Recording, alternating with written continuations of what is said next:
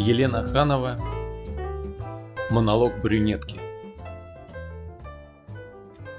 Господи, но чего бы не родиться блондинкой? С голубыми глазами круглыми. Закатывать их картинно. Локоны, бантиком губы. Восклицать незлобиво и пафосно. Всплескивать удивленно руками, путая Баха и Бахуса. Макадамию с мураками – нет. Ты брюнетка, совершенно нечаянно. К тому же не глупа, и это равно катастрофе. И все богатство твое — золото молчания.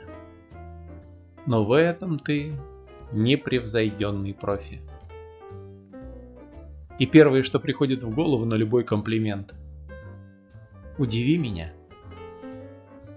Но не придумано ничего нового для двух повзрослевших индивидуумов.